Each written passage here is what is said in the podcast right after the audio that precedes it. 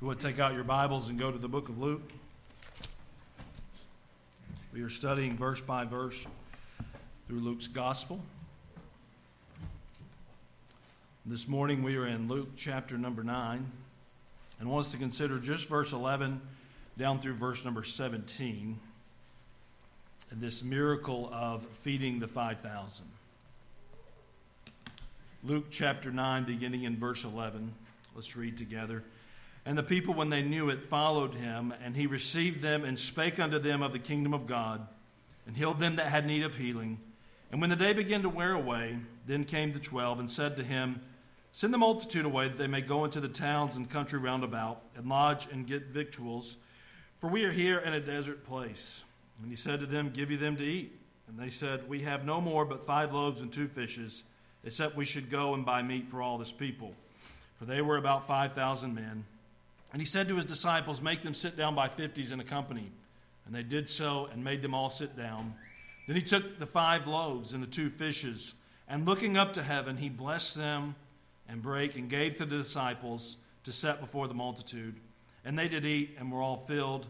And there was taken up of fragments that remained to them twelve baskets. Let's pray. Lord, thank you for your word.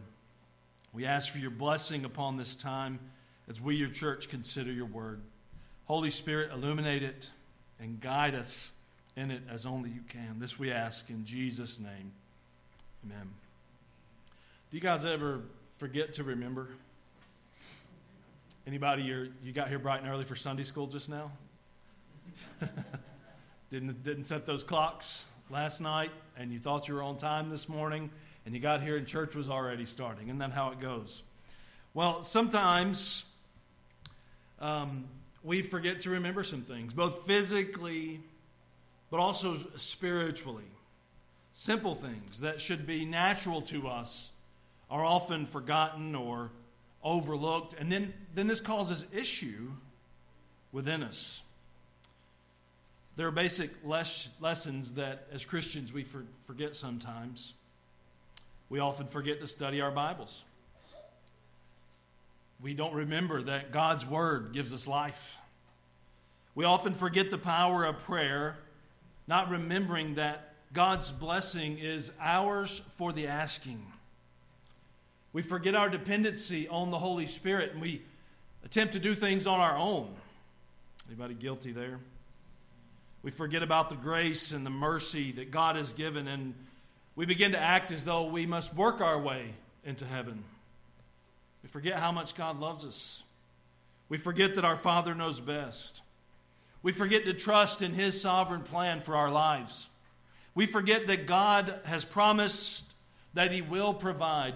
And all of this spiritual amnesia leads to decline for us spiritually. It causes us to be joyless.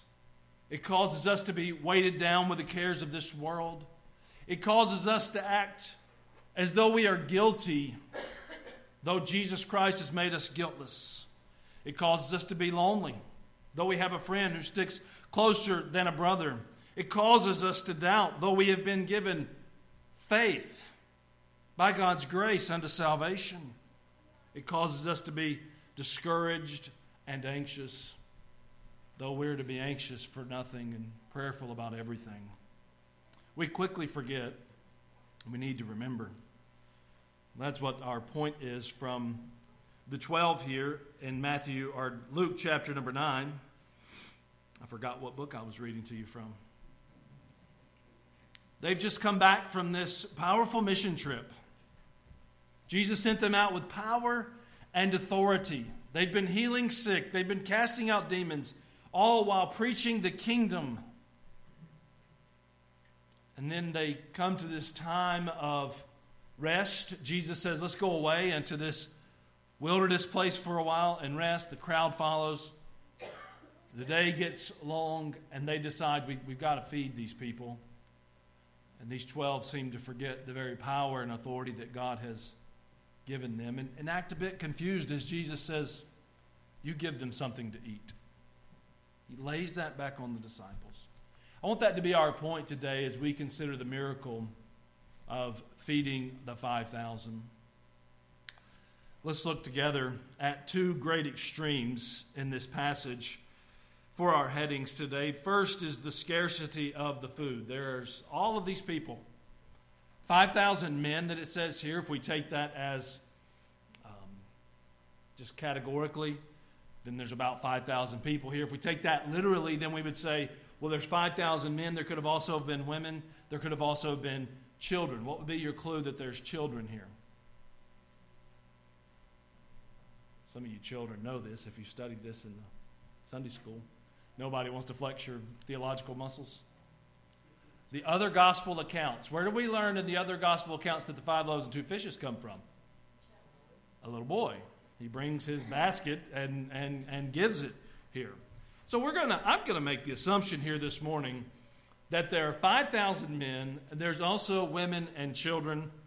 You figure out the math on that uh, statistically as you as you would, but there's more than 5,000 people here. There's at least 5,000 people here. So there's this scarcity of food, which then goes to the other extreme, and it's this surplus of food. And now note the difference here in this text. It is not scarcity of food and then everybody's filled. It's scarcity of food to surplus of food. Now, there's a difference. How many of you have multiple children that live in your household? Yeah. You can go from scarcity of food to everybody is filled, but that doesn't mean there's a surplus. Can I get a witness? Yes. I mean, sometimes when I go through a drive through, they say, Is that all? And then I'll say, No, that's not it. And there's more. And they, we get up there to them, and they're looking in my car, figuring out what is this guy really hungry, or does he have lots of people?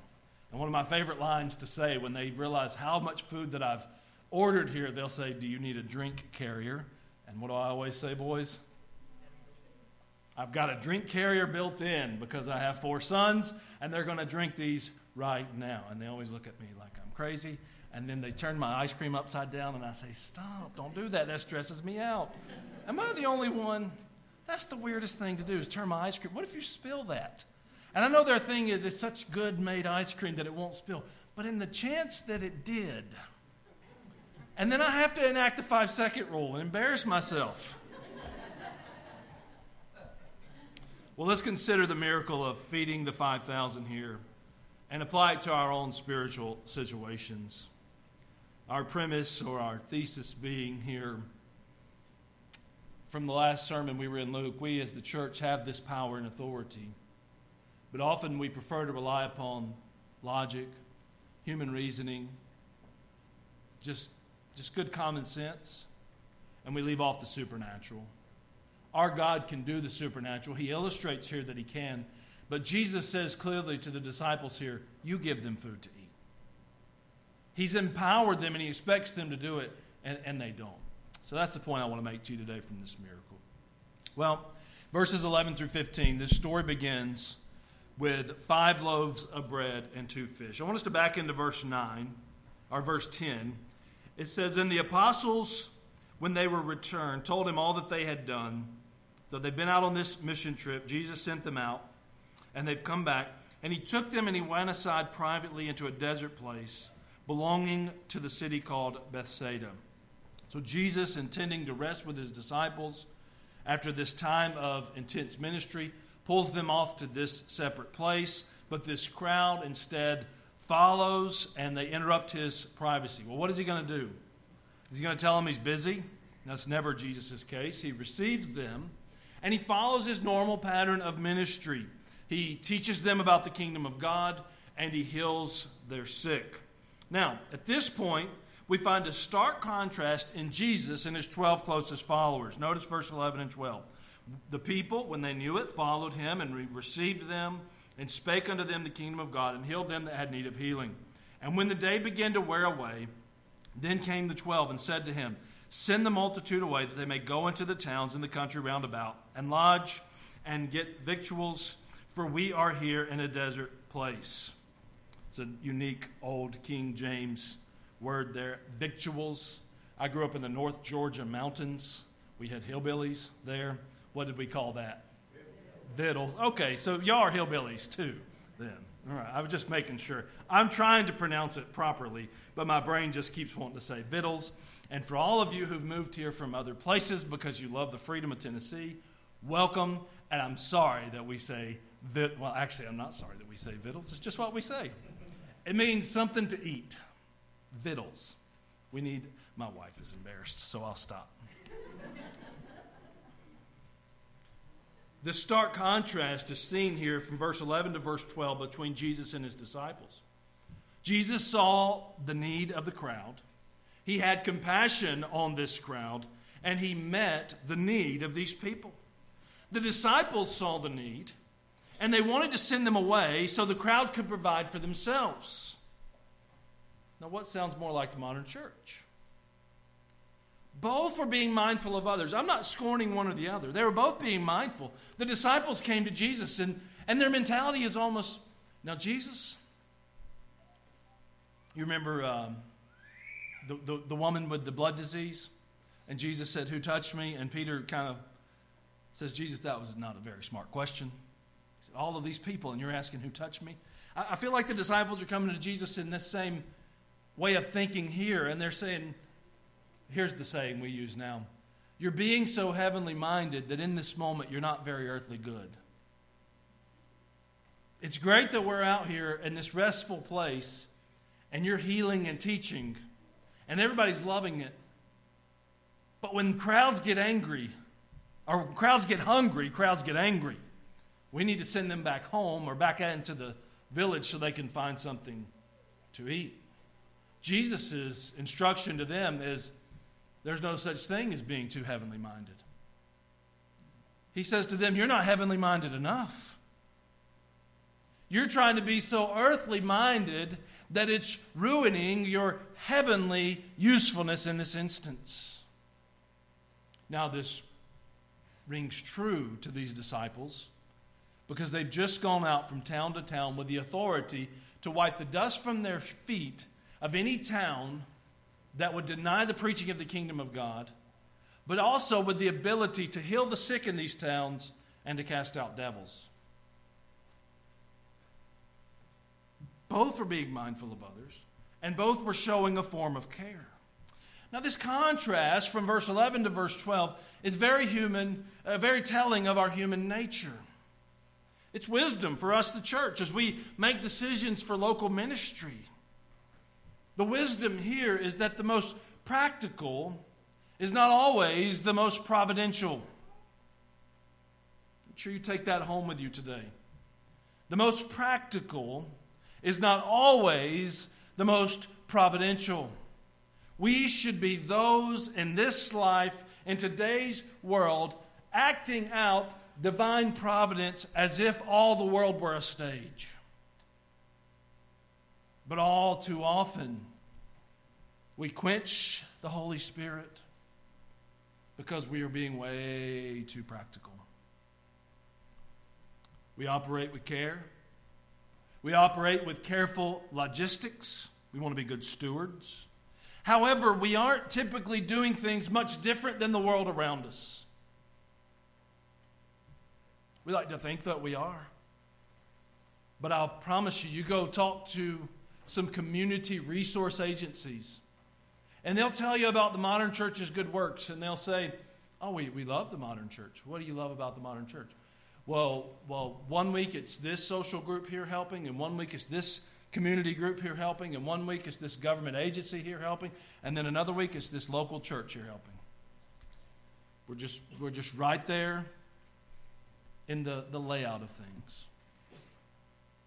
Now that's nice. And that's good. You don't want to be the opposite of that, do you? You don't want to be that local church that they say, every time we ask for them to help, they don't. They're too busy. They're kind of mean. Any of you ever gone to that church? We don't want to be that church. But there's, there's this report of the early church in Acts chapter 17. And I hope you have this verse underlined in your Bibles because this is my goal. Our, our theme verse as a church comes from the book from Peter, who says, holding forth the word of life. And, and that is the, our main premise here. But one of my sub-point goals for us as a church in this community is Acts 17:6. These that have turned the world upside down, the people reported there, have come here also. Now, they, they weren't happy about that. They weren't excited about that. But they reported that this early church, these New Testament saints, these people that have turned the world upside down, well, here they come. Don't, do you guys, uh, do, don't you just wish that was the reputation of Harpeth Baptist Church? I want you to notice how Jesus puts the burden of ministry back on his disciples' shoulders in verse 13. But he said to them, Give you them to eat. You give them food. You feed them.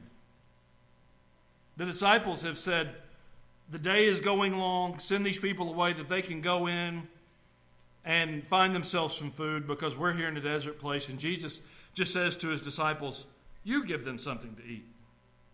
And they said, We have no more but five loaves and two fishes, except we should go and buy meat for all of these people. Now, I want us to consider was this true? You see, the disciples' understanding of what they had must be understood from Jesus' expectation of what they had. Did Jesus know what they had? Jesus is God. So, why would he say, You give them to eat, if all that they were supposed to do was feed with five loaves and two fishes? And that's obviously not going to be enough 5,000 people. Now, I like you guys pretty good. I like Captain D's pretty good. And I like to go to Captain D's and get fish and chips. And that usually comes with two of those fillets. I don't know what kind of fish it is. I mainly want it because the breading that's on the outside of it. Don't look down your noses at me. You have those days as well.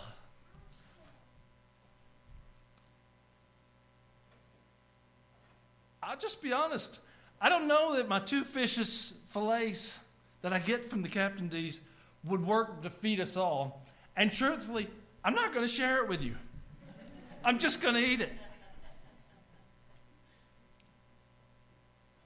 Was it true that this was all they had? Jesus said, You give them something to eat. And they said, Well, all we got are these five loaves and these two fishes. I love this story as a child in Sunday school the teacher would teach us about the five loaves and the two fishes, and we had the flannel graph boards. Do we still have the flannel graph boards? Oh, that's awesome. I love a church that still has flannel graph boards. And we still, here's me being a salesman for a minute, we still have hymnals too. They're, they're more like museum hymnals right now. We're, we're not actually using them because they're all boxed up in some storage somewhere, the ones that didn't get wet. But, but we had enough brought over here so that you would know that we're a hymnal church. I know we sang from a screen this morning, but we, we like these hymnals and these flannel graph boards. Do you remember, uh, those of you who, who grew up with flannel graph as a, you know, you would have this picture of this wilderness place, you know, like Gatlinburg. And then you'd have this white American Jesus. and then there would be these loaves of bread, you know, Italian bread, of course, because that's what they had then, with the three lines across the top. And these perfectly whole fish, they still had all of their fins and all of their eyes and all of their skin, you know. The, but, but as a kid, I remember thinking, like, wow. And thinking how tasty that must have been, and all of these things, right? But was it true that all they had was five loaves and two fish? Now, in the physical sense, yes. That's all they had. You see, you're sitting here this morning, and adults, you're already starting to figure out where this is going. For Harpeth Baptist Church to be a heavenly minded church, a powerfully used church, then the homes that make up Harpeth Baptist Church are going to have to operate like we're seeing here in the text. And you're already beginning to think to yourself, yeah, but we've got this problem. We have this need. We've got this trouble. We've got this issue. And all that we have to, to solve this issue is this our two piece fish and chips from Captain D's. But it's not all you have. If it was all that you had, Jesus would have said to them, Just give me what you've got and I'll make the best out of it. But that's not what he said here. We often interpret this passage this way you bring your little bit to Jesus and let him make it a miraculous thing out of it. And we use biblical examples like David and Goliath. All, I had that on a flannel graph as a kid, too. Went home from Sunday school that Sunday, went out in the yard. I got some old shoestrings, and I found some rocks, and I tied the rock into the shoestring where I could sling it around and throw that thing, and I made myself a giant killer. Probably put some holes in some things that I wasn't supposed to. But the idea becomes oh, you just take your little bitty rocks that you have and let God empower them, and like David, you'll be a giant slayer. Or Moses in the Red Sea. I, or Moses with any of these miracles. Well, I don't know, I don't have anything. And God says to Moses, What's that in your hand? And he said, I have this rod in my hand. He said, Throw it down on the ground. He throws it down on the ground, it becomes a snake. He says, Pick it back up again. This is how I know that I'm not like Moses. He picked it back up again. and it becomes the rod, and this kind of becomes the rod of God that does all of these miraculous things there. If we're not careful, we take that as the full understanding and interpretation of such passages. If you want more on that, come to Ladies' Bible Study tomorrow night. That's what Shanae is going to be teaching to you ladies on the sufficiency of Scripture, right? I'm excited. I'm, I already told y'all I've been reading the Ladies' Bible Study book. Is that allowed? Can men read this book? Okay, I didn't know if that was a, that was a thing or not. This is not the interpretation of the passage. Now, I'm fine with that as a, as a minor application. If you're a young person in here this morning, I would say to you, like this young boy who gave what he had to be used by Jesus, give your life for sure. That's great, right? That's a great, that's a great way to apply what we're reading here, but this is not the interpretation. The interpretation is the disciples already had what they needed to take care of this problem, but they acted as if all they could operate in was the physical. And this is the issue in the current church. We look around and we say, oh my goodness, I can't believe what's going on in the world around us. I never thought I would see the day when in the United States of America, people would literally pack up their homes and move to other places because of freedom. We, we borrowed the DVD Braveheart. I have a ClearPlay Blu ray player because I was telling one of you this earlier and you were like, oh, you can't show that to your children. True, you can't show Braveheart to your children. But we have this ClearPlay DVD player that filters it. So it cut out the stuff that my children didn't need to see. But I had forgotten in this movie, and if you haven't seen Braveheart and you haven't seen the end, I'm going to ruin it for you. But it's old enough that it doesn't matter. But at the very end of the movie, they got William Wallace there, and they're trying to get him to bow to the king, and he won't bow to the king because he doesn't live for this king. He lives for one thing, and he screams out with all of his might. a, few, a few of you there, yes. I feel like that's not what it sounded like, but all right.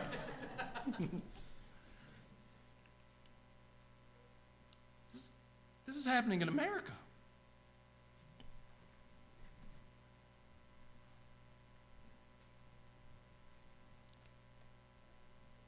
If the church ever needed to be powerful, it needs to be powerful now.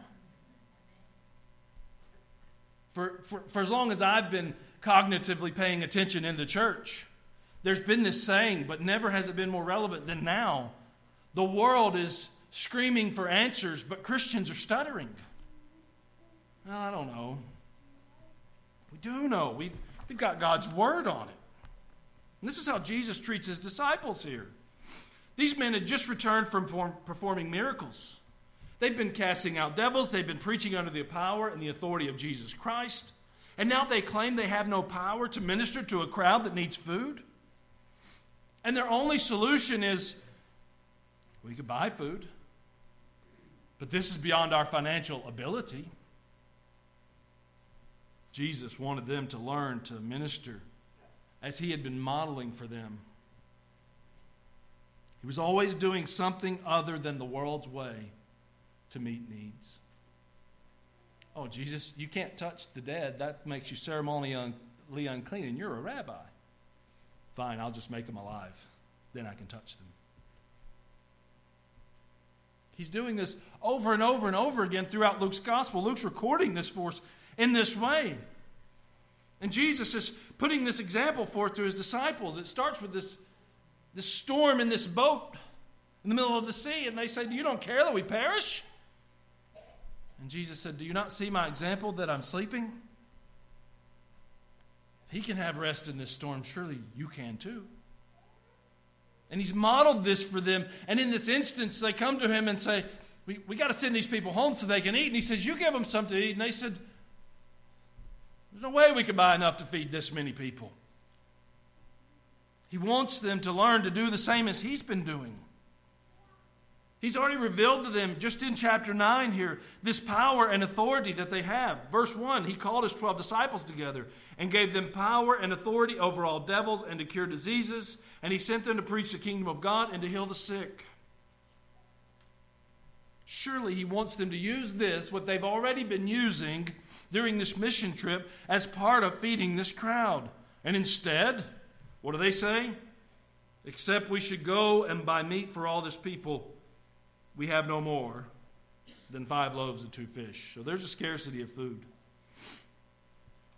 So again, we find Luke revealing to us the disciples' lack and their process for growth. And I'm being a little bit scornful here in my preaching this morning, but I want you to notice in the text that Jesus is not really being that way.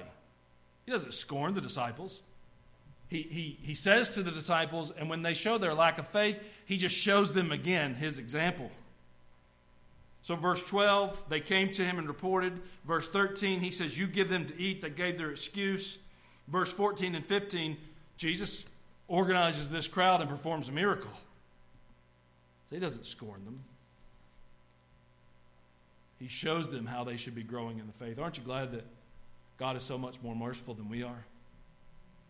He's so much more long suffering and patient than we are. God help us to be just as long suffering and patient with each other.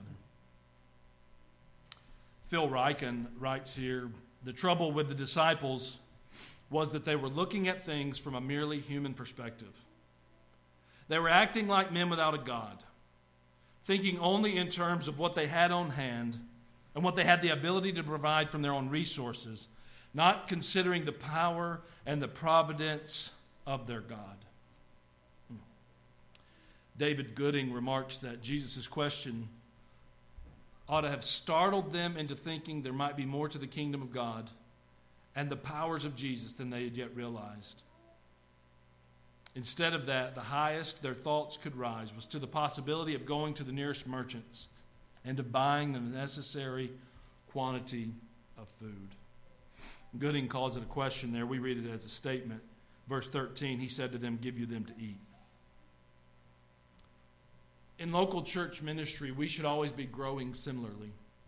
The same as these disciples are being tested and growing, and tested and growing, and tried and growing, and exercising their faith to grow.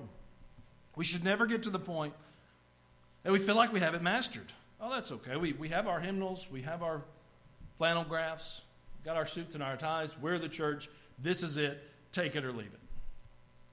No, we should always be growing.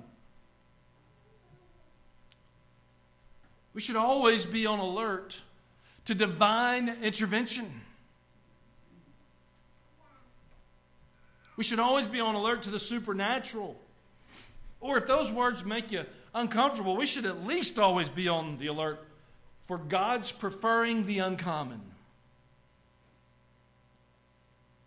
Jesus, you can't do this because of that. And he says, Well, I'm going to change that so that I can do this.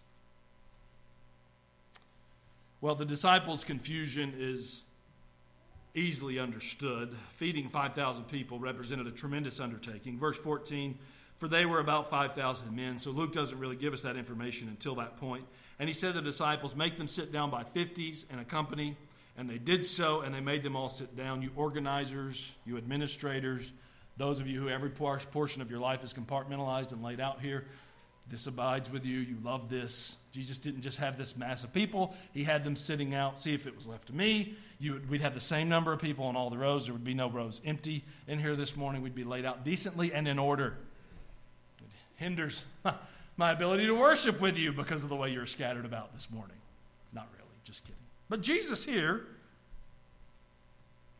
made them sit down by 50s in a company. Now, I take no more away from that than even heaven likes to organize some things. If you can come up with something theological for that, I would love to hear it. I didn't find anything in my study. But this is an, an enormous undertaking. Wiersbe writes encouragement here. He says, In the crisis hours of life, when your resources are low and your responsibilities are great, it is good to remember that God already has the problem solved. Amen. You have lost loved ones? Didn't Jesus already solve that problem on the cross? Yes. You say, well, I don't know how we're going to pay for this. We, we lack money. Tax time, right? God already has that problem solved. And on and on and on, the applications for that can go. But the encouragement is for you and I to remember, as the disciples forgot here, God already has the problem solved. Now, what should they have done? And, and, I don't know that I know exactly the answer here. In fact, we understand that God, in His providence, allowed this miracle to play out this way so that you and I would get to see it done in, in the way that it is. But best we could take away from this is maybe the disciples should have just done what Jesus did took the five loaves, two fish, said, Lord, bless this, and started handing it out and trusted that it would have been enough. I think if the modern church would at least trust to that level, we might see God miraculously and supernaturally working through us way more than He does right now. We have to have a committee and a subcommittee and a team and then a committee on the committees to talk about how many different things that we can do with this many things that we have. And I'm all for that. Remember, I said decent in order, sit it out, lay it out, plan it out. I like it that way. One of you this week got the wonderful experience of dealing with me and another preacher. And we're both ministry minded. Well, we're all ministry minded, but we're both ministers. We, we deal with ministry all the time. And, and the one of you that I'm talking about, that I won't call your name, not used to that, business minded. We got to do this, and we got to do it this way, and this is. And I said, You're going to get an, a, a 101 class real quick of what it's like to be a preacher. Because in preacher world, you don't always get to work like that. Guess when I most often come and visit you? Anybody can know this? When is it? yes, that's right. When Donna cooks, I come and visit. All right. Kind of plays into this illustration. When is it? When does the preacher usually come see you? All right. So you all said the, yeah, when you call me. Yeah, when you're sick, when you're when there's trouble, whatever when you call. But that's just the way it works. So when I, I remember when I first took this church, I'd never been a pastor before. It's been over 10 years ago. My first Sunday here was January of 2011, the first Sunday of January 2011. Some of you were here on that Sunday. We weren't here, but I remember my mom said, she said, always keep a suit of clothes ironed and ready to go in your closet. And I said, what do you mean, Mom? And she said, because you never know when you're going to get called. And I said, hmm. And I don't know that I, you know how we do with mom's wisdom. I don't know that I've always obeyed that, but, but there's some wisdom there. But for the one of you who was dealing with me and the other preacher this week, you understood exactly what that's like. One of us wouldn't say what time, the other wouldn't say what time, one wouldn't say where we're going, the other wouldn't say where we were going. We just said, hey, we'll get together and we'll figure it out. Just got to be flexible. That drives some of you nuts, doesn't it? Well, I'll tell you, the disciples were having to learn this lesson here. Jesus said, Let's go off into this wilderness. Let's have a time of rest. You've just come back from ministry. And what does Jesus say? Are, are these people follow? And they got to have something to eat. And Jesus says, You give them something to eat. Well, if you'd have told us back in town,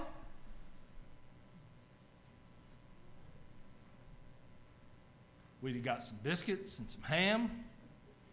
We'd been had some coffee and we'd been ready. Well, we didn't know back in town. George Mueller is a great example here. How many of you are familiar with the name George Mueller? Good. Parents, get a, get a children's biography of George Mueller and read it to your children. He was saved on a Saturday night in 1825. Ten years later, in 1835, he revealed his plans to a local social group to open an orphanage. He was, grew up on the streets, and he felt a calling to bring in these children who were also coming up on the streets and bring them into a home and teach them about Jesus and raise them in the nurture and the admonition of the Lord. So, April the 11th, 1836, he opened his first orphanage with 26 children. Soon they opened a second house and then a third house because it was such a big thing. George Mueller believed in praying and earnestly trusting the Lord to provide for these orphans' needs. And the Lord did provide, though often in Mueller's life you read these stories of it being in the last moment. The, the, the, best of these stories for me is the morning when the children were sitting at the breakfast table, the plates, the bowls, the cups, they were all there and sitting at the table, but there was no food and there was no milk.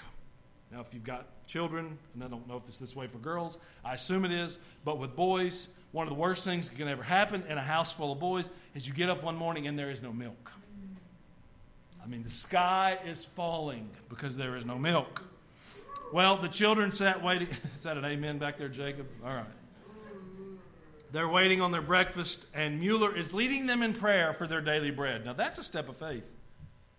You've got 20 something children at the table with empty bowls and empty plates, empty cups. And you're praying, give us this day our daily bread. There was a knock on the door, and it was the local baker. And he said to Mr. Mueller, I couldn't sleep last night. For some reason, I felt like you weren't going to have bread for the children for breakfast this morning, so I got up at 2 a.m. and I baked you some fresh bread. As the baker left, there was another knock at the door. The milkman, his wagon had broken down right in front of the orphanage. To have this wagon repaired, he had to unload the weight of the milk, so he gave it to the children so that he could get his wagon repaired.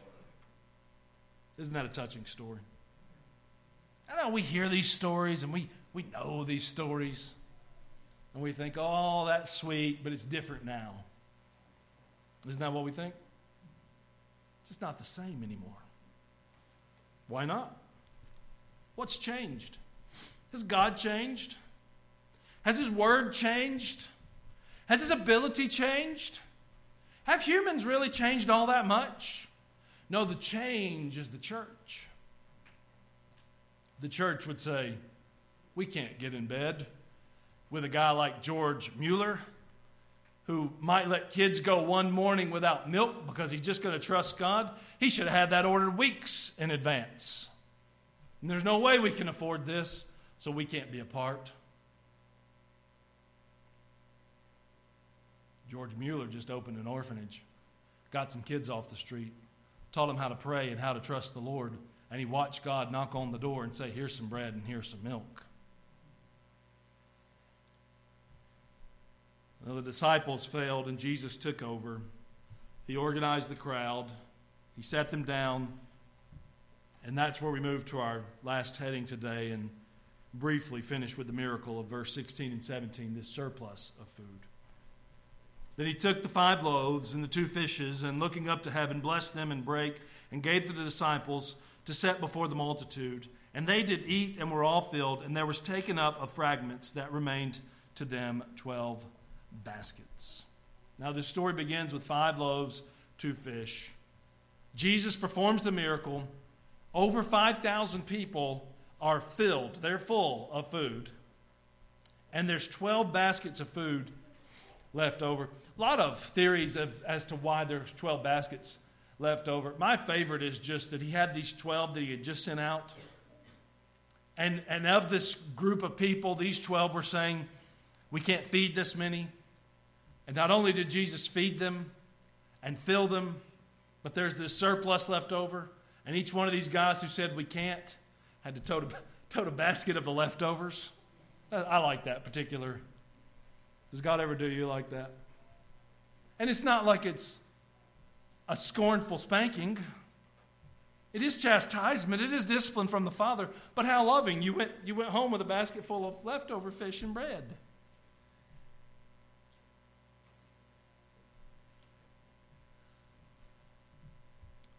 Don't forget how it happens. Verse 16, Jesus dedicates this in prayer to the Father. Probably part of the reason we have the custom of praying over our meals now. Verse 17, this small amount provides more than enough to fill all of these people so that there are these leftovers. So, as we consider all that else is here, and specifically this lesson for the disciples, I don't want us to miss the miracle. Jesus did something supernatural. God proved here that He will provide. I think we often forget to remember that.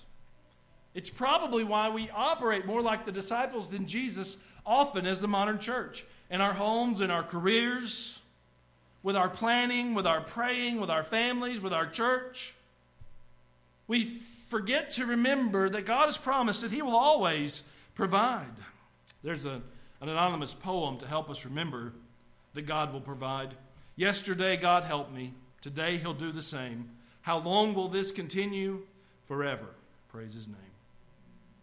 Yesterday, God helped me. Today, He'll do the same. How long will this continue? Forever. Praise His name. Do you guys have things like that that just resonate in your brains as you go through the week? It's why we'll often sing the same song multiple times in a week. It's because I just want it stuck in your head. By grace I am redeemed. Like that. Well, I hope you go through your week with this in your brain. Yesterday, God helped me. Today, He'll do the same. How long will this continue? Forever. Praise His name. There's no need to doubt Him now. He'll make a way somehow. Safely this far, Jesus has brought us. There's no need to doubt Him now. This miracle reminds us that God's provision is abundant. This miracle affirms for us the deity of Christ. This miracle reminds us of the power of prayer. And this miracle teaches us that we have a part to play in the work that Jesus does. The disciples received some valuable lessons here through this miracle. They learned that Jesus is the source of provision for their own ministry. What are you relying upon for the source of your ministering. You're a servant of the Lord. You're doing His will in your life. But what are you relying upon as your source? Whether these disciples need power or authority or food or whatever it is that they need, Jesus is the source of their provisions. Man's wisdom will always be to go and do and buy. But Jesus instead took what they had, looked into heaven, and God blessed it. Second, these disciples learned that they are to model Jesus' style of ministry in their own lives. The best way I could summarize for you Jesus' style of ministry that you and I are to model and these disciples were to model is servant ministry. Later on in Luke 22, Luke gives us this clue about these people, these disciples. He writes, And there was also a strife among them, which should be accounted the greatest you didn't know that these guys were Baptists, did you? I mean, here's the apostles of Christ. Those who would begin the New Testament church on the earth. Peter, who would preach at Pentecost. These amazing guys that we look and say, wow. But here Luke says, there came a time when they were fighting and among themselves. Who, you know, they were having an arm wrestling competition stronger than you are. No, I'm stronger than you are. Jesus said to them, The kings of the Gentiles exercise lordship over them, and they that exercise authority upon them are called benefactors. But you shall not be so. But he that is greatest among you, let him be as the younger, and he that is chief, as he that doth serve. For whether is greater, he that sitteth at meat or he that serveth? Is it not he that sitteth at meat? But I am among you as he that serveth. Jesus said, if you want to be great in his kingdom, be the best servant of all. The disciples learn here they're going to have to model this style of Jesus' ministry. And then finally, I just want to point out to you that the disciples learn here that they're going to have to provide food for the crowd. It's a little more realistic, isn't it, to think about? And I would say this takes on many forms in the Gospels and in the book of Acts and the letters to the churches. It's healing, it's food, it's mostly, though, this sharing the good news the resurrection of Christ, the forgiveness of sins. But the disciples learned here that it's not always going to be, well, we'll just get them to Jesus. I, that has poor connotations the way I said it. Let me say that a different way.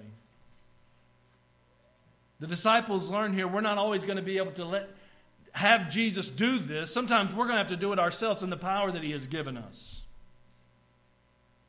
Jesus said, "You give them to eat." He supplies with abundance, but they must be the vessels to give out this provision.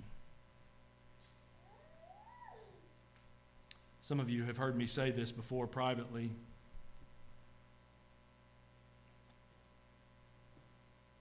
But I think it works well in this situation. You'll say to me something like, that was a good sermon, or it was really helpful, or it's exactly what I needed. And I say this for the shock value and to lighten the conversation some, but I'll often say something like, I'm just a spoon. And you look at me like, well, you're an odd looking spoon. You're a big spoon. what do I mean? I'm a vessel.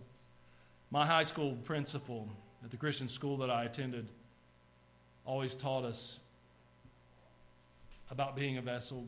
He said, when you go to the kitchen and you open the drawer, and there's forks and knives and spoons in there, and, and you see one with a little crust still on it, you know, the dishwasher doesn't always get them all clean.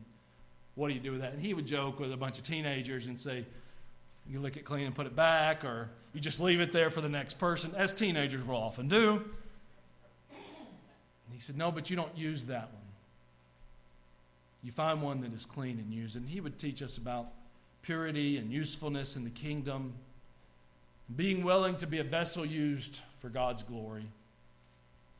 And that is what the disciples are learning here. It's so easy for us to have a hands off approach and just say, Help, Lord. And often that may be all we need to do.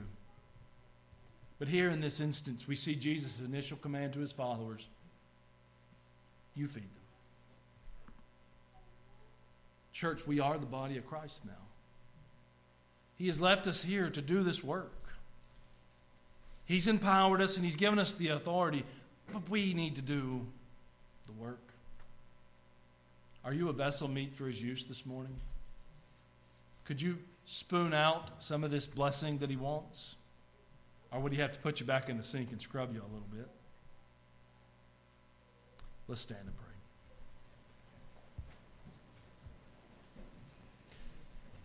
Father, thank you for your word.